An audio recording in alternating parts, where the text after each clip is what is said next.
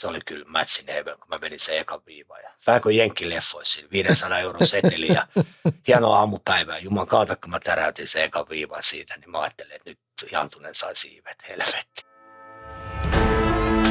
Olen Janne Raninen, kahdesta murhasta tuomittu, hiljattain vankilasta vapautunut. Tämä on JR True Crime Podcast.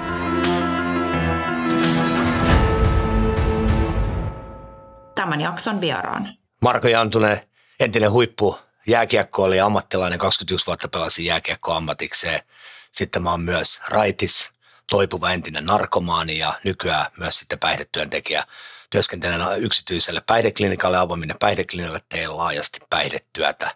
Omaan myös mielenterveyspäihdetyö ammattitutkinnon ja nyt valmistun syksyllä ää, lähihoitajaksi. Mulla on myös sitten se meidän avoiminen oma, oma tota, koulutus siellä pohjalla. Moro Marko ja kiitos, että tulit tähän JR True Crime podcastiin. Joo, moi Janne ja kiva, hauska tavata ja onnittelut sulle, olet pitkä, pitkä kakku on nyt lusittu ja vapaana ja kiva nähdä tälle. Me kaksi vuotta sitten kesällä mä kuuntelin sun kirjaa Espanjassa, tuli yllättäen puhelu vankilasta sulta, mä vähän, vähän säpsähdin ja tota, mutta kiva olla tässä tänään ja, ja vaihtaa ajatuksia ja jutella. Joo. Minkä vuoksi säpsähdit, kun tuli vankilasta puhelu? En mä se oli vaan joke. okay. Se oli se, mä tiesin siitä, että et, et, tota, Lartaman Mika oli kertonut vähän, että voitaisiin viedä ehkä sitä Ruotsia, sitä kirjaa, ja mä oon pelannut Ruotsissa, ja, ja tota, se ei ehkä ollut sit sitä tätä, tätä true crime-osastoa, että se oli enemmän toi, ja, ja tota, ehkä hyvä niin. Mä ehkä haluan, että ruotsalaiset ihmiset muistaa mut sellaisena kuin mä olin siellä. Niin. Joo, mä tota, on työskennellyt nyt kolme vuotta ruotsalaiselle kustantamoyhtiölle ja muun muassa tuottanut äänikirjoja ja Larun kirjoista yritettiin saada silloin ja sitten oli kyse, että käännetään sun kirja. Mutta se oli toinen projekti, mutta joo, oli kiva, että saatiin ensikontakti siinä ja nyt te istut sitten tässä. Joo, kyllä joo. joo. Kyllä mä koen, joo, kiva kun sä soitit ja kutsut. Kiitos, kiva tulla vieraaksi ja varmasti päästään puhumaan tärkeästä aiheesta. Kyllä ihan varmasti joo. Joo, niin sä mainitsit tuossa esittelyssäkin, että oot pelannut lätkää huipputasolla. Miten sä lähit aikoinaan harrastuspohjasta, mistä se lähti? No se lähti, tota, me, meillähän on elämässä tällaisia isoja ensimmäisiä asioita, jotain mitä me kokeillaan tai mitä me saadaan tai mitkä voi olla tosi merkityksellisiä meidän elämään. Ja tota, kolmevuotiaana mä sain joululahjaksi ensimmäiset luistimet ja se oli ihan mieletön. Siis mä olin ollut niin iloinen. Mä olin joulupukille kuulemma sanoin, että viisi, toiv- äh, viisi lahjatoivetta sai joulupukilta äh, pyytää. Tämä isä ja äitin kertomaan ja se yksi tärkeä asia mä toivoin joululahjaksi luistimia. Sitten kun mä sain ne, niin se oli, se oli ihan mieletön fiilis. Silloin mä olin myyty. Mä luulen, että se oli se hetki. Isä on tietenkin ollut jääkiekon parissa vienyt mua nuorena jo jäähalli ihan, ihan vauvana jo, että mä oon varmaan haistellut sitä jäähajua sieltä. Mutta jouluaatto, äiti luki iltasatuu, se ei ole kuulemma ollut oikein kiinnostunut. Mä vaan pajailin ja äh, tsiikailin niitä luistimia, jee mikä tuoksu. Ja ää, yksi, yksi päivä enää odotetaan, rakkaat huomenna lähetään, hyvää yötä rakkaat, huomenna lähetään luistelemaan ekan kerran. Iskä vei mut kolmevuotiaana luistelemaan Tonttilan koulun ää, kentälle, missä me asuttiin, asuttiin tuolla Lahdessa ja se oli se hetki. Et se oli, se oli, se, silloin pikku Marko oli myyty. Ja sitten siitä seitsemänvuotiaana mä siirryin, tai kuusivuotiaana siirryin edustusjoukkueen pari ja siitä tuli sitten harrastus mulle seitsemänvuotiaana. Alettiin sitten oman ikäisten kanssa ja siitä se pikkuhiljaa lähti. Kahdeksanvuotiaana mä olin kirjoittanut koulussa aineen, aika lyhyt aine. Siinä aineen aihe oli, että mikä meistä tulee isona – tai mikä on meidän unelma. Ja on hyvä olla nuorille, nyt kun tässä puhutaan kuka tahansa, on hyvä unelmoida isosti, on hyvä olla jotain unelmia, vaikka ne ei olisi vielä sitten realistisia, että mullakin sitten matkalla se varmaan realisoi. Mä kirjoitin siihen, isä oli vakuutustarkastajalle, ekalle riville mä olin kirjoittanut ykkönen piste, musta tulee vakuutustarkastaja, hmm. kakkonen piste, musta tulee Philadelphia Flyers, NHL pelaaja 21 vuotta. Opettaja oli kirjoittanut punaisen kissan kokoisen kirjan, että oho, aika unelmia. Mä sanoin, että se on tavoite ja se tulee toteutua. Eli vi, aika, aika isot unelmat oli pojalla, mutta sieltä se lähti harrastuksen parista ja sitten mentiin koko se junioripolku, juniorimaajoukkueet, kaikki. Ää, 17-vuotiaan ensimmäinen SM sopimus ja, ja silloin musta alkoi ekan kerran tuntua, että tästä voisi ehkä tulla mulla, mulle ammatti. Mulla oli se NHL-unelma, piti mm. saada NHL-varaus. Sitten kun mä sain sen vuonna 1991 muistaakseni. Minkä ikäisenä? ää, mitäköhän mä olin, 20, Joo. joka parikymppinen. Ää, 20 MM-kisat meni, oltiin tuolla Saskatoonissa – Kanadassa meni hyvin ja sen kisojen jälkeen tuli varaus sitten. Ja silloin kaikki konkretisoitu mun elämässä niin kuin ihan kuin palaset olisi loksahtanut kohdalle. Eli se varaus eli nyt mulla on mahdollisuus lähteä unelmoimaan ja tavoittelee sitä kälkäriä, sitä NHL ja sitten mä lähdin tekemään kurjallisesti töitä. Joka päivä kun mä heräsin sen varauksen jälkeen aamu kun mä sain silmät auki tälleen bling. Mulla oli yksi ainut tavoite, mä sanoin kolme kirjainta N HL. Se määritti mun kaikkea päivää, kaikkea mun tekemistä. Se oli niin kuin helppo mennä siihen päivään, että päivä kerrallaan kohti sitä NHL-tavoitetta. Ja sitten mm. mä saavutin sen vuonna 1996 kirjoitin NHL-sopimuksen arvolta 6,2 miljoonaa markkaa euroissa, joku 1,5 miljoonaa euroa. Ja mä pääsin sinne unelmaan tavoitteeseen. Joo. Tolleen. Vittu on hienoa nähdä, kuinka intohimoisesti sä kerroit ja kuinka se on ollut silloin mikä intohimo ja mikä tavoite ja miten sä oot jahdannut sitä tavoitetta. Mä lauta toi arvostettava ja kunnioittava. Kyllä ja se, se, se, oli, se on ollut mun rakkain asia elämässä. Ja näin mä ainakin luulin ja mä mm. oletin, että mikä ei voi tulla tämän avioliiton väliin, että Marko – luisteleminen, jääkiekko, tämä on maailman siisteistä se pallo. Paljon tehty töitä itsenäisesti joukkueen, paljon pelejä, paljon onnistumisia, epäonnistumisia, kaikki siihen matkalle, mitä kuuluu maajoukkueet. Ja sitten päästiin sinne unelmaa tietenkin ja se intohimo, se rakkaus siihen, siihen tekemiseen. Ja, ja, ja se on niin kuin määrittänyt tänä päivänäkin, mulla on taas vahvasti jääkiekko mukana tuossa ja, ja mä mietin sitä, että – että mä oon etuoikeutettu, että mä saan tehdä jotain sellaista, mitä mä todella sydämessäni rakastan. Ja mitä mä jääkiekossa eniten rakastin, niin oli, oli saada pelata yleisö edessä, e-, esiintyä ihmisille. Tietenkin se on urheilu, se on voittamista, mm. kaikkea sitä yhdessä tekemistä, mutta se, että sä, kun mä halusin olla rokkitähti, Joo. joskus mä mietin, että olisi kaikkein siisteintä, että mä osaisin laulaa ja olisin rokkitähti. Mä varmaan mietin nuoret, että saisi tyttöjä niin, tai niin. jotain tällaista. Mutta tämä oli hyvä, hyvä tota, toinen vaihtoehto siihen, että pääsi olla vähän rokkitähti. joo, joo, kyllä. Joo. Kauan sä sitten pelasit jääkiekkoa kaiken kaikkiaan ja huipputasolla sitten? Mä pelasin, tota, aloitin vuonna 1987 Lahdessa niin kuin pääsarjatasolla ja sitten pitkä peliura loppui Lahdessa vuonna 2010, että vähän reilu 20 vuotta.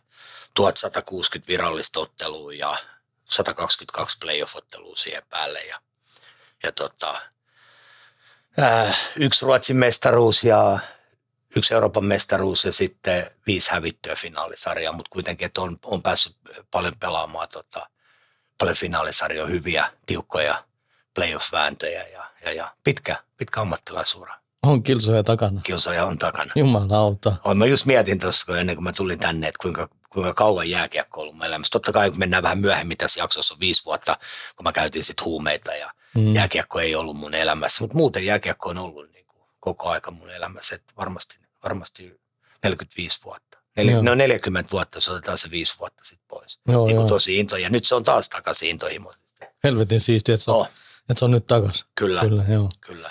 Niin sä sanoit tuossa äsken, että huumeet oli siinä kuviossa, niin oliko ne sitten sama aikaa kuin tämä jääkiekko ura niin sanotusti vai tuliko ne sitten jälkeen vai missä vaiheessa ne tuli kuvio? No ne tuli vähän päällekkäin. Tästä, tästä mä en ole tietenkään, koska me ajatellaan, että jos me puhutaan piristeistä tai hu, laittomista huumeista, niin ne on tietenkin kiellettyjä dopingaineet, lääke, ne luetaan dopingaineeksi jääkiekossa. Niin, niitä tuli pikkusen sitten sinne loppuuralla. Et mun päihteiden käyttö, mähän olin pitkä alkoholisti ja sekakäyttölääkkeet – mutta sitten jossain kohtaa sekä se, niin kuin se alkuvaihe, sellainen sosiaalinen käyttö, se ei oikein määrittänyt. Mulla oli paljon bileitä ja mä tykkäsin juhlia paljon. Voidaan mennä varmaan siihen enemmän. Sitten keskivaiheessa, kun tulee vähän ongelmia, se oli hyvin raskasta se alkoholin ja lääkkeiden sekakäyttö. Ja sitten mulle tuli yksi kerta Espanjassa kesällä, mä pelasin silloin vielä ammattilaiset, se oli varmasti, olisiko ollut vuosi 2005 mulle tuli sitten, mä mua, mua ei ollut kiinnostanut huumeet sen takia, koska mä tiesin, että mulla on ammatti, mm-hmm. mä voin menettää sen ammatin. Ja siinä olisi ollut liian iso riski. Ja, ja meillä oli kuitenkin jääkiekossa, että ne huumausaineet, että se alkoholi ja se, ne lääkkeet oli, oli riittänyt. Mutta sitten yksi päivä tulee, kun me ollaan Espanjassa oltu monta päivää juhlittu. Ja mä, että se oli monta vuotta ollut jo hyvin raskasta, se alkoholi alkoi tulee jo ongelmia. Ja sitten tuli mahdollisuus, mun ystävä käytti kokaiinia ja tota, mä aloin miettiä sitten siinä aamulla, oli hieno aamupäivä ja iso sviitti, no. Pernio Sampania ja elämässä kaikki hyvin, vielä kiva ammatti ja paljon rahaa vielä pankkitilillä ja tota, kiva perhe. Elämässä kaikki niin kulissit kunnossa, ja, mutta hirveä krapula ja se ei jaksaisi niin kuin juoda. Se on hemmetin raskas. Taas pitäisi vetää yksi päivä tässä viinan voimalla. Ja silloin mulla ekan kerran alkoi äh, niin kuin kutkuttaa se, että, että miten tuo kokaiini, että minkälainen aine se, että miten se vaikuttaa, että voisiko se, voisiko se piristää vähän ja uusi päihde. Alkoi pikkuhiljaa tulee niin kuin mieleen se, että voisiko kokeilla. Ja siellä toisessa huoneessa oli niitä kolaviivoja siellä peilin päällä ja mä, siinä mietin koko ajan, kun ystävä ja sen kaveri kävi ravaamassa siinä ja ei ole kuitenkaan tarjottu mulle mitään ja Niin. tiesi, että mä pelaan. Ja sitten mä sanoin yhtäkkiä, että vittu mä haluan kokeilla. Joo. Et, et mä haluan vetää tuo ihan kauhea kanuna ja että jos se piristää ja se oli kyllä matchin heaven, kun mä vedin sen ekan viivan. Ja vähän kuin jenkkileffoissa, siinä 500 euron seteli ja hieno aamupäivä. Juman kautta, kun mä täräytin sen ekan viivan siitä, niin mä ajattelin, että nyt Jantunen sai siivet, helvetti Se oli siinä. Se, se oli siinä, se oli niin pelottava, se ihan kuin olisi kaikki jäsenet parantanut ja, ja se euforia ja se Joo. Puheliaisuus ja kaikki. En mä juonut alkoholia ollenkaan. Mun kaveri puoli kymmenen aikaa mä vetäsin se ekan viivan ja mun frendi kysyi kolme aikaa, että taisi piristää vähän, kanuna lähti. Mä varmaan tein jonkun väitöskirjan siinä. Aika muutenkin sosiaalinen puhelias, mutta se, se oli pelottava, mutta se jäi siihen Aha, se, okei. jä- se jäi siihen niin kuin yhteen viivaan, mutta se, se, niin kuin, se jäi tonne se tassun merkki, että et, et nyt, nyt ollaan ehkä menty niin kuin uuden äärelle. Ja Joo. odotin vuoden sitten, koska kuitenkin mä pelasin. Mm. Ja jääkiekkokausi kestää aina tota, ensimmäinen neljättä, ei kun en- ensimmäinen viidettä alkaa aina uusi kausi ja loppuu 34. Yleensä aina kauden jälkeen mä lähdin sitten, mä olin ollut pitkään, se oli sellaista sosiaalista käyttöä aluksi mun päihteiden käyttöä, että mulla oli ystäviä mukana, me tykättiin juuli, vuokrata hienot villat, hienot hotellit ja pidetään yhdessä hauskaa, syödään. Mm. Se oli tosi kontrolloitu mulle, että se oli tosi kiva ja sit, sen takia se voi olla myös vai- vaikea loppujen lopuksi luopua siitä, siitä, siitä, siitä päihteestä, kun oltiin juhlittu. Ja, mutta nyt, kun mä lähdin tokan kerran, sit, kun mä olin maistanut sit kokainia, mä olin jo suunnitellut sitä koko vuoden. Se addiktio, se koko vuoden siinä, vaikka mä pelasin välillä, niin koko aika mä kuivan arkkasin, että Juman kautta oli hyvä, että nyt kun mä menen ensi vuonna, mä en ota frendejä mukaan, mä menen Mm. yksin, mä hommaan sieltä sen kolan ja mä saan rauhassa vetää ja näin tapahtui Okei. mulla sitten. Mä menin yksin sinne, että mä en halunnut kuitenkaan, kun mä olin julkisuuden henkilö tavallaan ja julkisessa ammatissa, niin mä en halunnut. Ja Suomessa mä en halunnut vetää, enkä pyytää keneltäkään, että joku joutuisi niin kuin hakemaan mulle sen Niin, ja niin. sitten joku alkaisi puhumaan. Sit. Mä sain sen hommattua Espanjassa sitten kuitenkin nimettömänä ja mulla oli siellä sen verran kontakteja. Ja siellä mä sitten sain, mä muistan kun mä sain sen kokainipussi, kun mä olin vuoden odottanut, laskenut päiviä. Se oli olisi tehnyt maalin, kun mä tuuletin siellä Malakan kentällä viiden gramman pussin kanssa, että jees. Että tälleen niin ajattelen myöhemmin, Joo. miten se voi niin kuin mennä. Että et, et, et kyllä se, niin kuin, kun mä puhuin siitä luistelusta ja Mm. mm. jääkiekosta, kuinka rakas se on ollut mulle, että mikä ei voi tulla eteen, mutta kyllä se mun ensimmäinen känni ja kaikkien näiden päihteiden kohdalla, varsinkin tuo kokaini, niin en mä tiedä, onko sitten addiktoitua luonnetta tai mit, miten vaan, mutta, mutta ne on ollut kyllä isoja kokemuksia. Ne on ollut, ne on, ne on ollut vielä isompia jopa hetkellisesti kuin nämä niin kuin jääkiekot. Ja kyllähän se on määrittänyt pitkään ne päihteetkin. Niin. Mutta tälleen meni sitten kokainin kanssa, se al, alkoi tälleen. Kuuntelet Janne Ronisen juontamaa JR True Crime podcastia. Kävit sä sitten useasti Espanjassa yksin vai mitä tapahtui sen jälkeen, sen Espanjan reissun jälkeen, kun sä oot siellä yksin vetämässä kolaa? Sä tuut takaisin Suomeen.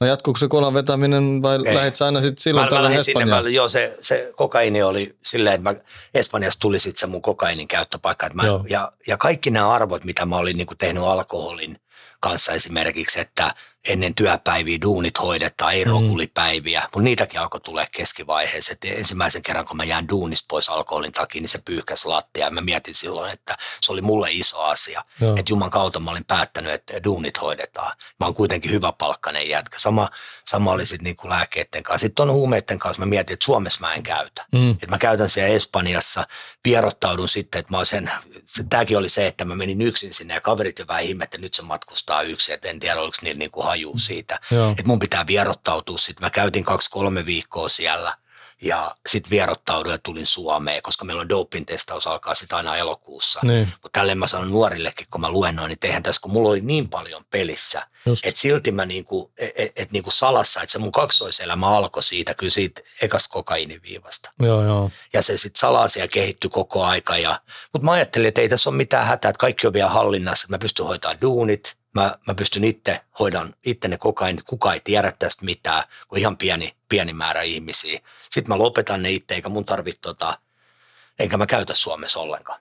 Mutta kyllä se oli ko, ko, koko aika sitten, kun mä tulin ää, sieltä Espanjasta Suomeen, niin kyllä se oli niinku tuskaa odottaa sitä seuraavaa. Tämä on myös sitä addiktiota. Mm, kyllä. Vaik, vaikka sä joudut niinku odottaa siihen, se oli koko aika, että ei juman kautta, että tässä on vielä kuusi kuukautta, yksi kuukautta. Sitten kun sä oot lentokoneessa, niin sä kihelmöit ihan kun sä odottaisit jotain Kyllä. maalintekoa tai jotain maailman tärkeintä asiaa maailmassa ja tällaista se oli. Mutta kyllä sitten loppujen lopuksi myös yhden reissun jälkeen sen kokaiini, kokainin tota, käytön kanssa, niin mä tulin Suomeen ja olin laskut. Mä olin myöhässä, mulla olisi pitänyt tulla kotiin ja alkoi tulee myös tällaisia, että mä en päässyt sitten sovittuna aikaan kotiin ja tämäkin alkoi menee. Joo. Vaimo odotti ja lapset odottaa kotona ja, ja siinäkin olisi pitänyt tajuta, että nyt, nyt on niin kuin, että ei, ei huvittaisi tulla kotiin, että huvittaisi vaan jatkaa sitä mm. päihteiden käyttöä.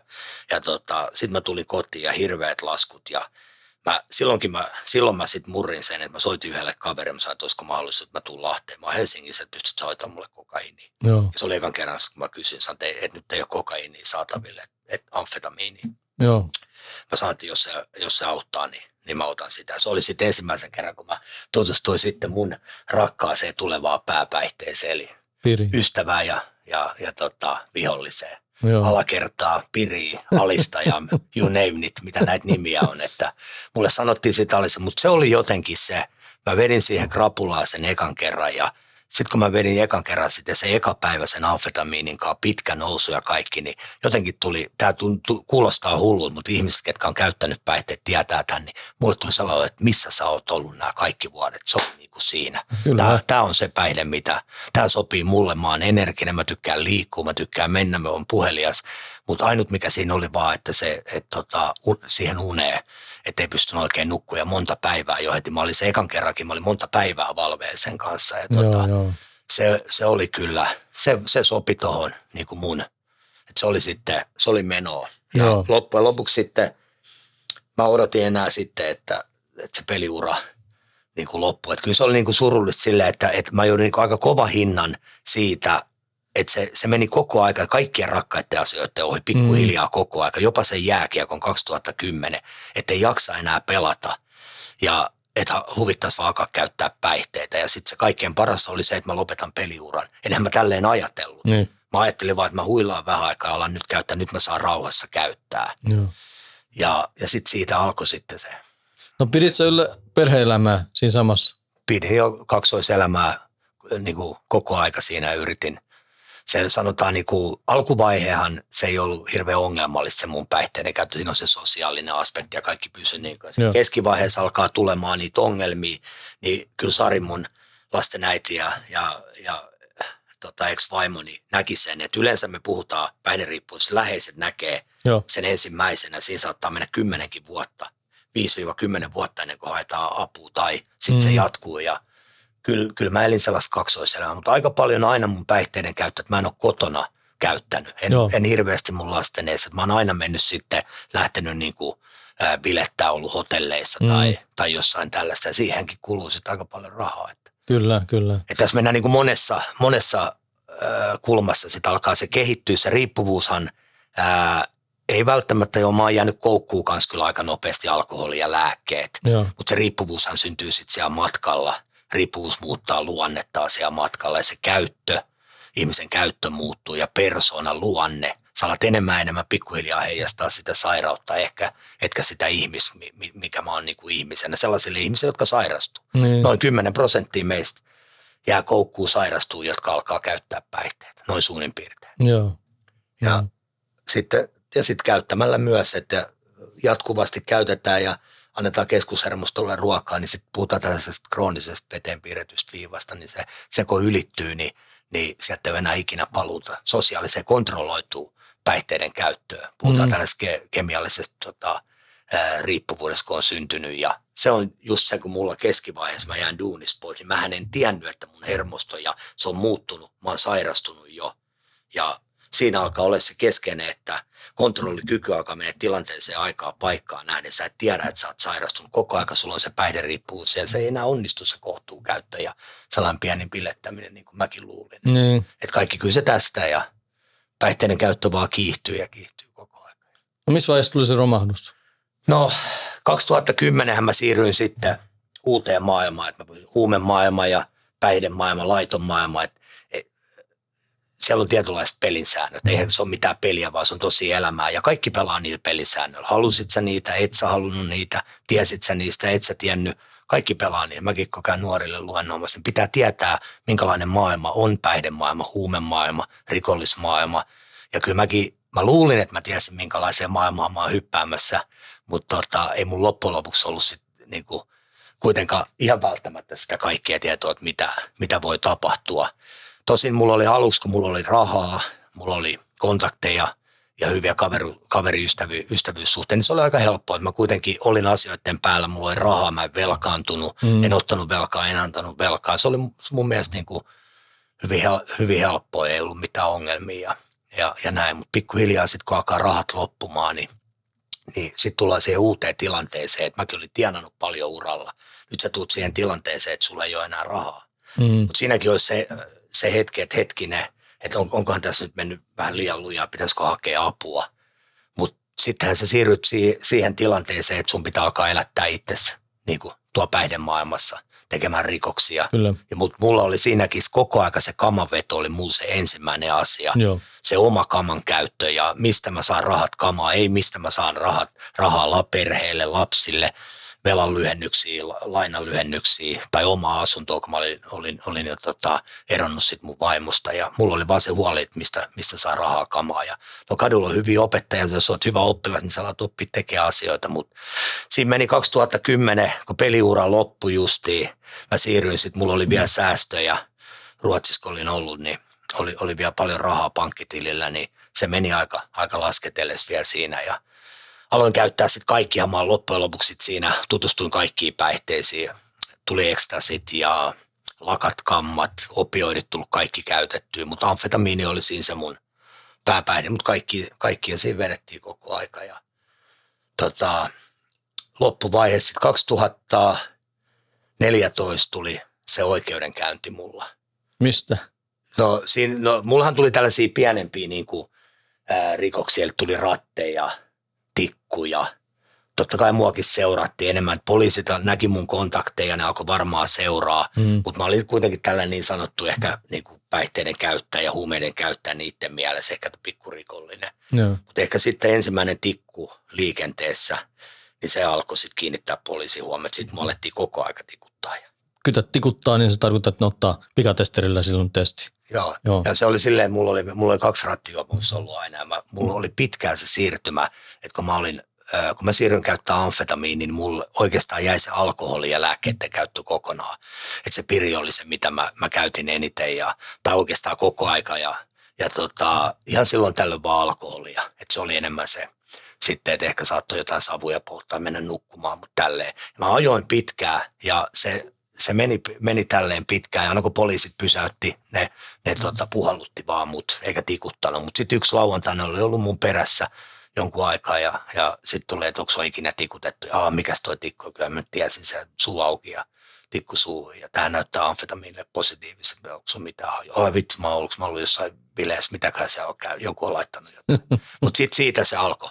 Että mulla tuli tikkuja ja huumeiden hallussapitoa, käyttörikoksia tällaisia 15 syytä kohtaa. Ja, mutta sitten sen, sen 14, sen oikeudenkäynnin jälkeen, että aika nopeasti myös sitten tämä mun huumeiden käyttö, kun mä hyppäsin huumemaailmaa, niin aika nopeasti mentiin myös siinä pohjalla, että alkuvaiheen sellainen sosiaalinen hyvä kontrolloitu käyttö siellä aika hauskaa, mukavaa. Sitten tuli sellainen aika nopea sitten pohjalle meno, rahat mm. loppuu ja sitten sun pitää alkaa selviytymään siellä. Ja tota, sen 2014 jälkeen, niin siitä sitten mennään ennen kuin mä menen päihdehoitoon 13.9.2005, niin se oli se yhdeksän kuukautta oli todella sekavaa aikaa ja mä aloin velkaantua enemmän, mä aloin tekemään kaiken näköisiä asioita, mulla oli paniikka, mä yritin selviytyä, lainata rahaa, maksaa velkoja, koko ajan tulee huonompia ja huonompia vaihtoehtoja mm. ja, ja, tota, ja tietenkin koko aika siinä olisi keskiössä se, kun oli, mullekin oli sanottu silloin alkuvaiheessa, että älä ota velkaa, äläkä jää velkaa. Mm. Ja tota, mä en pystynyt pitää sitä ja mä ajattelin, että kyllä ne tässä selviää, että mä saan hoidettua nämä asiat jotenkin. Ja jos mä ajattelen nyt tänään tätä päivää, että 2014 se oikeudenkäynti ennen sitä oikeudenkäyntiä, sit, tai ennen päihdehoitoa menoa, kun mä vihdoin sitten mun ystävän saat, tai niin kuin ohjaamana pääsin, niin tota, on se kyllä ihme, että mä istun pitkään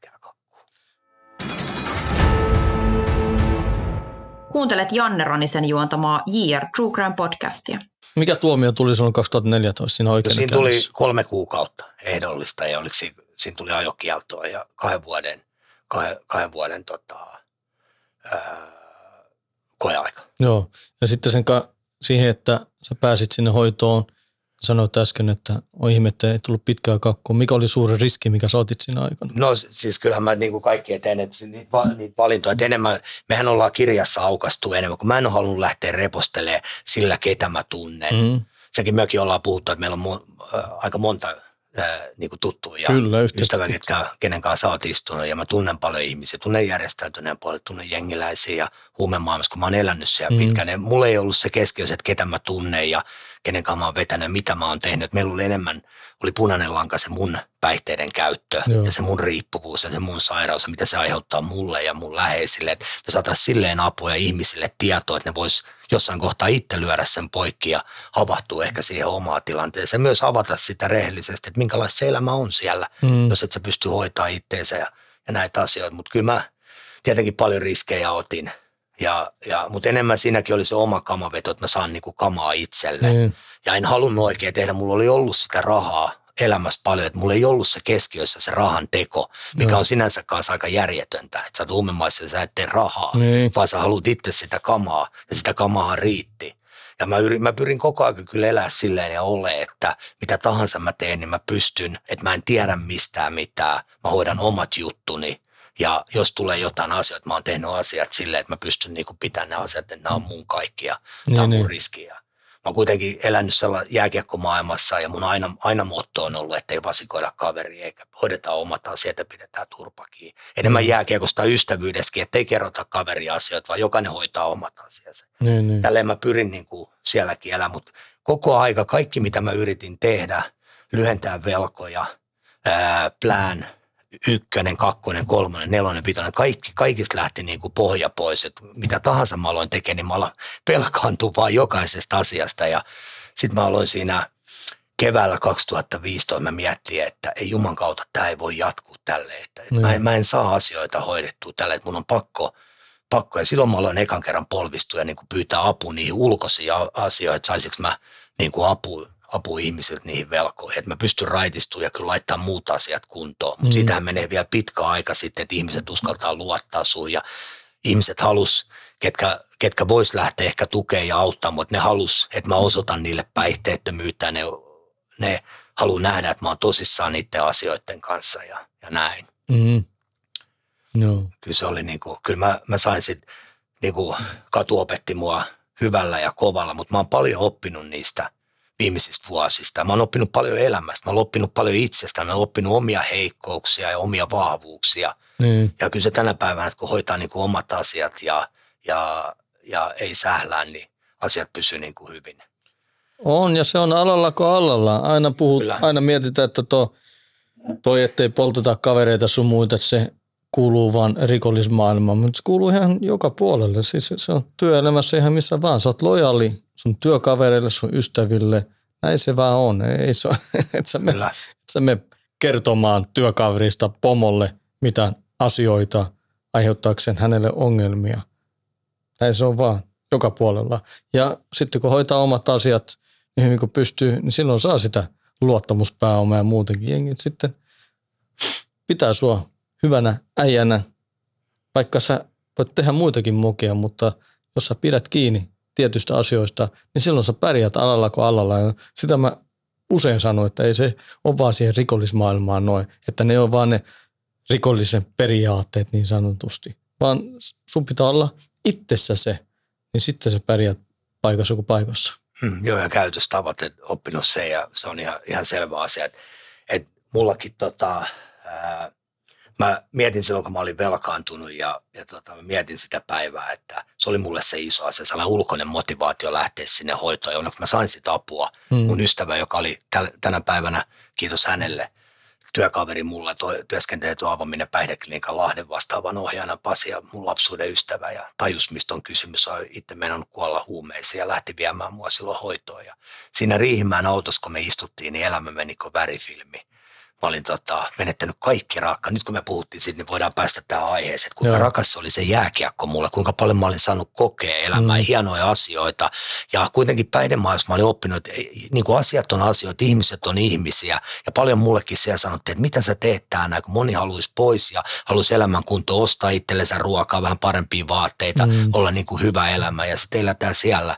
Ja mä mietin siinä, että mulla on mennyt perhe, mulla on työura loppunut, mä oon hylännyt mun lapset pojat päihteiden käytön takia, ystävät, kaverit on vaihtunut. Mulla oli yksi ainut ystävä enää elämässä jäljellä ja se oli se Piri, amfetamiini alista ja se, oli, se määritti sitä mun päivää, mun tekemistä. Mä olin valmis menee vaikka linnaa sen kanssa. Ainus mulla oli siinä alkoi tulee 2014, tulee niitä sakkotuomioita, niin mä mietin sitä, että ei ole mitään järkeä maksaa 2160 euron sakkoja. Mä voisin mennä kuukaudeksi lusimaan näin, mennä vaikka jätkien kanssa hengailemaan, vielä vaikka vähän hivakas vaikka jotain. Niin. Tälle mulle tehtiin, mutta sitten mä mietin siinä, että ei vitsi, mä pystyn olemaan kuukautta käyttämättä. Mä pyysin sitten mun vanhemmilta, jos ne vois maksaa ne, ne, ne, sakot. Ja mä olen pikkuhiljaa tulee myös tähän, että sitten seuraava olisi ymmärretty, että olisi alkanut tulla sitten linnatuomioita. Mm. Näin.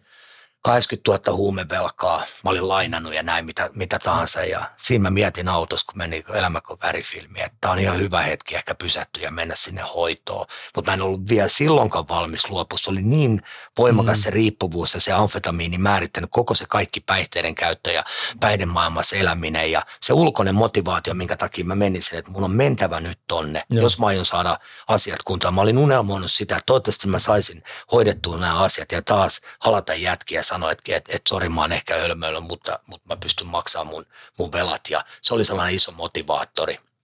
13.9.2015 maanantai tultiin Riihimään sinne päihdeklinikan pihaa kesäpäivä Pasinkaan ja siinä on sellainen pihakeinu ja istuttiin sitten siihen, Pasi näki, että mä oon vähän hermostunut ja pelotti. Mä ihan tuntemattomaan menossa. Mm. Pitäisi luopua päihteessä, joka on ollut koko mun elämä. Joo. Mitä täällä tapahtuu, pelottaa vähän ja hirveät paineet niistä veloista, että ne pitää saada hoidettua. Ja tuota, Pasi että istutaan vähäksi aikaa, että sä oot vähän hermona. Ja siinä keinussa mä kävin sen Jaakobin painin omassa päässä, että mm. et, et, tota, et meinkö tonne, enkö me. Että vittu, jos mä, jos mä en saa kamaa lisää, niin mä kuolen. Mutta jos mä jatkan tätä kaman käyttöä, niin mut tapetaan tai mä kuolen päin, niin kuin päihdemaan tai sitten mä tota, lähden linnaan. Jompikumpi. Ja sitten kuitenkin onneksi mä tein sen päätöksen ja ovista sisään. Ja 14.9.2015 alkoi mun tota, päihdehoito, sitten se avominen päihdeklinikalle. Ja silloin aamulla jotenkin mus heräsi sellainen NHL-pelaaja, sellainen huippuammattilainen. Okay. Mä sain sellaisen hirveän kiksin siitä, että Juman kautta mä näytän. Joo. Että mä haluan lapset mun elämään, mä haluan hoitaa mun velat. Mä haluan tuoda parempana version, kun mä oon ikinä ollut tähän maailmaan takaisin. Heräsi sellainen mieletön, vaikka mä olin tosi pihalla, mä olin tosi paljon niinku käyttänyt, oli vielä vähän laskut. Mä olin lauantai vetänyt viimeisen annoksen sitä rakasta alakertaani ja vihollista siinä ja tota, vielä vähän laskut päällä, mutta siitä lähti jotenkin se. Ja sit mä, silloin mä päätin siinä, että okei mä kuulin, että ää, hoidon niinku ohjeet ja säännöt on tie pysyvään raittiuteen päihteettömyyteen, kunhan sä teet oman osuuden. Niin mä mm. mietin, että mä annan mahdollisuuden tälle hoidolle. Katsotaan, mikä lainen hoito tämä, mitä näillä on tarjota. Mä luovutin tavallaan sen tahtoni siihen, että mä en olla niin kuin kikkaile enää. Meillä, meillä on politiikka ja uskonto kielletty ja mä ajattelin, että sekä vaan meillä me hoidetaan sitä sairautta ja riippuvuutta, hyvä sairauskäsitys ja aloin kuuntella, aloin kiinnostua siitä, että mikä mua on vaivannut ja mitä tämä sairaus on ja aloin niin opiskella. Hirveä motivaatio tuli niin kuin elämään, että nyt – Mm. Nyt, nyt mä haluan, mä haluan takaisin. Ja varmasti jääkiekosta niillä eletyillä elämällä kaikella, mitä mä olin elänyt, niin, niin, niin, niistä oli niin kuin apua siinä päihdehoidossa. Mä lähdin työskentelemään tosi motivoituneesti ja, mm. ja kovaa. Ja, ja tota, tässä ollaan päihteettömänä nyt. Kuuntelet Janne Ronisen juontamaa JR True Crime podcastia. Paine. Ja mä halusin olla kuitenkin hoitaa omat asiat. Niin se, oli niin kuin, et, et, et, se, on, se on tärkeä asia, että mä haluan, haluan saada sen päivän, että mä pystyn menemään halaamaan ja hoitaa ne asiat. Ja siinä meni pitkään. Mä olin jo raitistunut, tullut päihdehoidosta. Mä tuun takaisin Lahteen. Tapaan muistaa, että jee, mulla on hyvä fiilis, mä oon päihteettömän, mutta edelleenkään mä en ole pystynyt sitten vielä hoitaa. Mutta sitten jouluna, syyskuussa hoito, jouluna mä sain ensimmäistä apua siihen, pääsin lyhentämään ensimmäisiä velkoja ja sanoin, että se oli sellainen ensimmäinen signaali ja merkki, että asiat alkaa järjestymään. Ja, Joo. mutta tässä oli vielä, vielä tiukkoja paikkoja.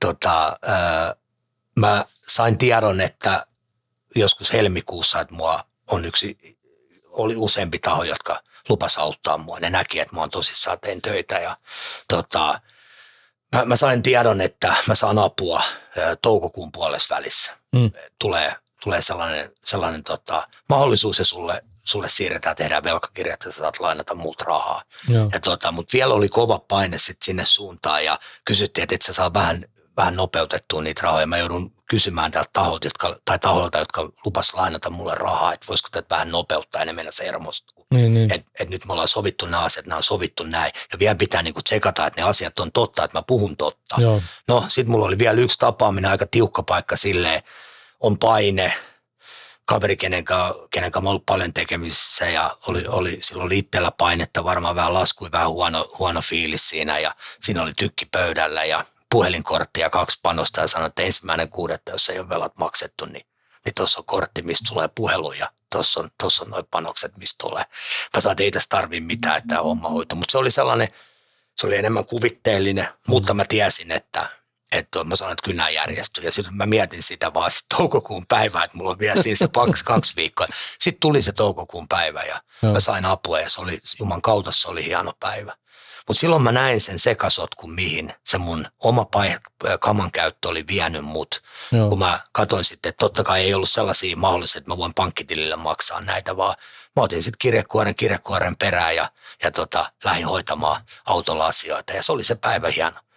Et soitto sinne, halaus, juodaan kahvit ja hommat on hoidettu. Se oli, se oli upea päivä. Se Helvetin oli, hieno. se oli niin helvetin hieno päivä mulle. Mä olin, se, oli, se, oli, se oli tärkeä päivä mulle. Joo. Ja silleen, silleen ne saa, että, että, että jos saat velkaa, niin ne pitää, velat pitää hoitaa. Näinhän se on. Niin. Näinhän se on. Eli sä olit sitten päässyt kuiville sekä kamoista ja veloista. Ja mitä sitten? No, joo, no siinä, siinä ennen, ennen, kuin sitten vielä mä nostan, tai että et, tuohon niin siis tuohon päihdemaailmaan, että kaikki jos nuoretkin jotkut jo miettii ja, ja romantisoi sitä, että se on kova maailma, ja sä tiedät sen paljon paremmin, että mä oon nyt ollut siinä niin kuin lähipiirissä, on nähnyt paljon sitä, mutta sekin, että sanottiin, että, että mullakin oli yksin kirjas, mä avasin, kun yksi kuitenkin sellainen aika arvostettu ihminen tuolla elämässä, ja se, se ei ole mikään puhe, puhemiehen sanoi, että, että kultapotta, että nämä hommat ei toimi täällä tälleen, että kun sä läät, niin mä ammun sulta polvet paskaksi. ja vaikka siinä on vaan pieni väärinkäsitys, mutta tällä jälkeen, kun sä ajattelet, ne on niin kuin tosi tilanteita. Mm. Ja, ja tota, sitten kun mä siinä, ennen kuin mä, mä olin tullut hoidosta jo, ja mä olin niin tosissaan sen velkojen kanssa, sen oma elämä ja lapset, mulla oli omat pojat, oli kaikkein tärkein. Kun mä päiv- päihdehoidossa päivästä yksi, niin mulla oli lasten kuvat. Joka päivä mä katsoin joka aamu mun poikien kuvia, että noi on, että mä haluan olla isä noille, mä haluan niinku elämän takaisin. Ja mulla oli ollut ystävä päivästä yksi, joka on entinen jengiläinen Lahdessa olla tänä päivä hyviä ystäviä. Ensimmäinen päivä, kun me tavattiin, niin se sanoi, että jos sä teet mitään rikollista tai sä lähet jotain, älä tuu itkeä mun olkapäät vasten. Ja sekin sanoi siinä loppuvaiheessa, että oikeasti Marko lopeta toi me hoitoa. Se on Mhm. kaksi kivaa poikaa. Mil- Miltä niistä tuntuu, kun ne näkee, että sä pyörittää kammapäissään. Ja mulla oli paljon tällaista tuli päihdemaailmasta. Puhutaan niin kuin niin kuin mä sanon, että ihminen ihmisen asiatasolla, mä sanon paljon myös tukea sieltä ja apua, kannustus tähän niin kuin päihteettömyyteen ja lähtee hoidetaan asiat kuntoon. Ja sitten tietenkin kiitos vielä, että hyvin vaikutusvaltainen ihminen ja taho, taho niin kuin, niin kuin ää, JR-puolella, niin kävin tapaamassa niitä. Mulla on, mulla on ystävä, joka on, on, on, meillä on sama ystävä ja Atomirota Rane Raitsikankaan mentiin sitten yhdessä tapaamaan siellä yhteisössä, kun mä näin sitten näin noita kavereita, mä sanoin, että mulla on tällainen tilanne, mä haluan elämän kuntoon, että saisiko jonkun rauhan tuonne Lahteen, että voisiko saada joku soittaa sinne. Ja se oli mulle iso paikka mennä. Kainalot hikoili ja mä, mä oon kuitenkin itse vienyt tilanteen, mutta se oli iso asia ja mä kun mä lähdin ajaa stadista Lahteen, niin mä mietin, että nyt mä oon niin tosissaan.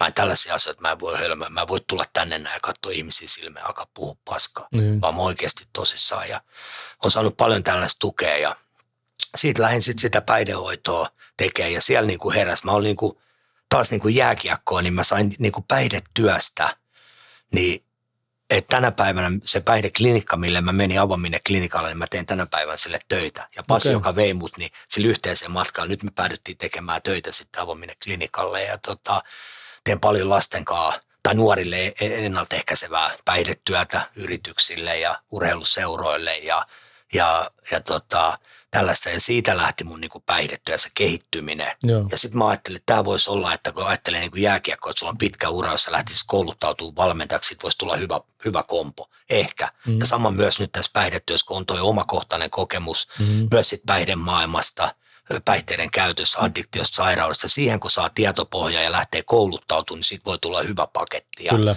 Ja mä oon nyt tänä päivänä niin kuin rakentanut sitten tuonne päihdepuolelle, on tehnyt tosi paljon töitä, on opiskellut paljon ja on ollut tosi kiinnostunut siitä päihdetyöstä. Ja, ja tota, on ollut tehnyt hyvin laajasti sitä päihdet, mulla on tukihenkilöpalvelu ja maksullinen lisäpalvelu, kun me ollaan yksityisklinikka ja, ja tota, mulla on myös ammattipätevyydet. Tänä päivänä on se mielenterveyspäihdetyö ammattitutkinto ja liikuntaneuvojaksi mä opiskelin ja nyt on lähihoitajaksi, on valmistumassa syksyllä vielä lähden niin kouluilta vanhoille, vanhoille päivät. Mulla on niin kuin hirveä drive ilman, ilman piriä, el, elämän piriä. Mahtavaa. Ja tota, saa niin kuin olla, olla apuna ja se, se on niin kuin hemmetin tärkeä juttu. Mä pääsin tosi hyvää tiimiä. Me ollaan valtakunnallinen sosiaali- ja terveysalan ammattiorganisaatio, avominen klinikat ja hoidetaan, tarjotaan 12 askeleen ammatillista toipumiskeskeistä hoitoa päihdepeliriippuvuuteen, läheisriippuvuuteen. Hoidetaan niitä kroonisina aivosairauksina, mistä voi, mistä voi toipua ja, ja hyvä, hyvä hoitomuoto, vuoden kestävä hoitomuoto. Ää, hoitofilosofia 12 askeleen filosofia, missä meillä on niinku tu, ä, uusimmat tutkimustulokset tuloksekkaasta hoitotyöstä ja päihdesairauksista ja sitten meidän ammattilaisten kyky soveltaa niitä käytännön päihdetyössä. Mm. Ja päihderiippuvuus, peliriippuvuus, ne tuottaa tietynlaista käyttäytymistä, ei tietynlaisia ihmissyitä ja seurauksia, sairauden tuottamia syitä ja seurauksia, ei tietynlaisia ihmisiä. Ja, ja tota, siihen, siihen niin kuin tarjotaan hyvää hoitoa. Ja, ja iso visio on se, että me saataisiin niin tämä päihdehoitojärjestelmä Suomessa. Me ollaan yksityinen klinikka sille, mutta saataisiin tuo julkinen ja yksityinen niin kuin, ää, synkkaamaan yhteen. Meillä olisi yhtenäiset metodit ja alettaisiin oikeasti katsoa tätä sairautena. Joo. Ja päihderiippuvuutta hoitaa omana kroonisena primäärinä sairautena, ei mielenterveys sairaan, vaikka ne monesti voi linkittyä, mutta ekana se niin pitää mielenterveys panostaa siihen. Meillä on paljon vahvasti hoidetaan ää, ää, päihdeongelmia ja niitä haittoja. Kun pitäisi mennä heti siihen sy- juurisyyhyn ja tarjota hyvää päihdehoitoa, sitten alkaa katsoa, että mikä on siinä. Me liian vähän tarjotaan hyvää, tuloksekasta päihdehoitoa.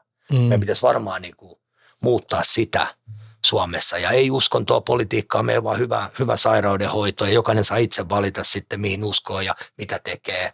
Mm. Ja, ja just se, että se politiikkakin on meillä kielletty, että, että niin kuin tiedetään, päihde on niin vahva. Kyllä, Se on vahvempi kuin rakkaus, se on vahvempi kuin uskonto. kyllä. Ja jos, Se on ihan us- niin, jos meilläkin on, on ollut niin kuitenkin alkoholisti pappeja esimerkiksi lääkäreitä, joka yhteiskuntaluokassa tulee. Kyllä. Ja se ei katso sitä sosiaalista, ekonomista asemaa tai perhettä, missä on, kun se on se päihde. Et, et yleensä, että mitä tapahtuu silloin, kun me aletaan käyttää päihteitä. Jotkut meistä sairastuu ja me pitäisi saada hyvä päihdehoito Suomeen, myös vankiloihin. Mm. Enemmän sitä päihdehoitoa tuoda sinne. Meillä on jo pitkä historia, meillä on paljon ammat, äh, niin kuin pätevyyttä, tietoa. Ja yksi asia, mitä mä toivoisin, että me meidän tutkimukseen panostettaisiin myös näihin päihteettömiin lääkkeettömiin hoitomuotoihin, näin ammatillisiin 12 askeleen, et, et, ja selvitettäisiin niin kuin päihdehoitojen tulo, tuloksekkuutta, mi- mitkä, mitkä, mitkä toimii, mitkä ei, ja laitettaisiin se päihdehoitojärjestelmä kuntoon. Niin. Et se, mikä on helvetin hienoa, kun istuu No. tässä keskustelee sun kanssa. Niin mä puhun koko ajan. Ei, ei, se on, se on, kanssa hienoa kyllä. Joo. Mutta kun me lähdettiin tähän alkuhaastattelussa ja sä kerroit tuosta jääkiekosta, millä intohimolla sä kerroit siitä ja nyt lopuksi, millä intohimolla sä kerrot tästä hommasta. Ja se on niin helvetin hienoa nähdä, että sä oikein palat kaikki asioiden, siis sä palat kaikkien asioiden vuoksi, mitä sä teet. Ja sä teet oikeasti intohimolla ja mä oon ihan varma, että sä tulet onnistumaan tuossa ja pääsemään ihan helvetin pitkälle tuossa. Tarvitaan enemmän ihmisiä, sun kaltaisia ihmisiä, jotka tekee tota, koko sydämellä. Joo, kiitos. Ja se, sehän on ihmisen, se, tämä päivä, että sä haluat olla paras versio ja sä haluat oppia ja sä haluat kehittyä. Sä tiedät, kuinka keskeeränsä, että kaikista näistä asioista, mm. mitä mä oon kokenut matkalla, niin mä oon saanut tosi hyvää oppi.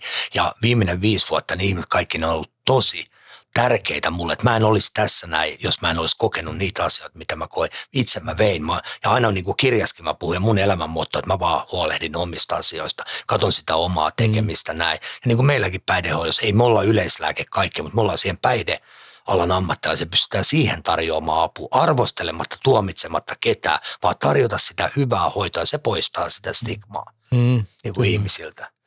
Ja meillä on paljon tekemistä sen kanssa. Ruotsissa ne on paljon pitemmällä. No, kyllä me päästään täälläkin yhtä pitkälle jossain vaiheessa. Kyllä. Olen ihan varmasti siinä.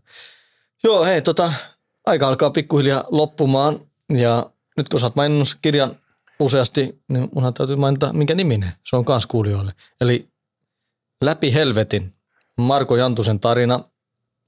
Käykää ostamassa se, tai sitten käykää kuuntelemassa se. Löytyy kaikista äänikirjapalveluista myös.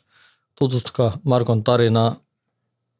Tämä oli vaan pintaraapasu, mikä tässä podcastissa, Year True Crime podcastissa vedettiin. Kirjasta saa paljon sitten syvemmän kuvan tuosta kanssa. Ja haluan sanoa, että sä oot päässyt kaikesta eroon, mutta nyt kun sä oot tässä Year True Crime podcastissa, niin nyt sulle tuli sitten Year-merkintä. Joo, kiitos. Juniori merkintä, Janne Raninen. Joo, ja jätkät olisi sanonut, että sä et ikinä sit saamaan, mutta nyt mä sain sen. nyt sä sait sen. kiitos. Tota, niin kiitos ei vierailusta ja oli kiva ja oli mielenkiintoista kuulla sun tarinaa ja opin tämänkin tunnin aikana paljon ja kuuntelijoille vaan tiedoksi, että tulkaa kuuntelemaan myös seuraavaa jaksoa. Kiitos sulle Marko. Kiitos kutsusta, kiitos. Moi. Moi.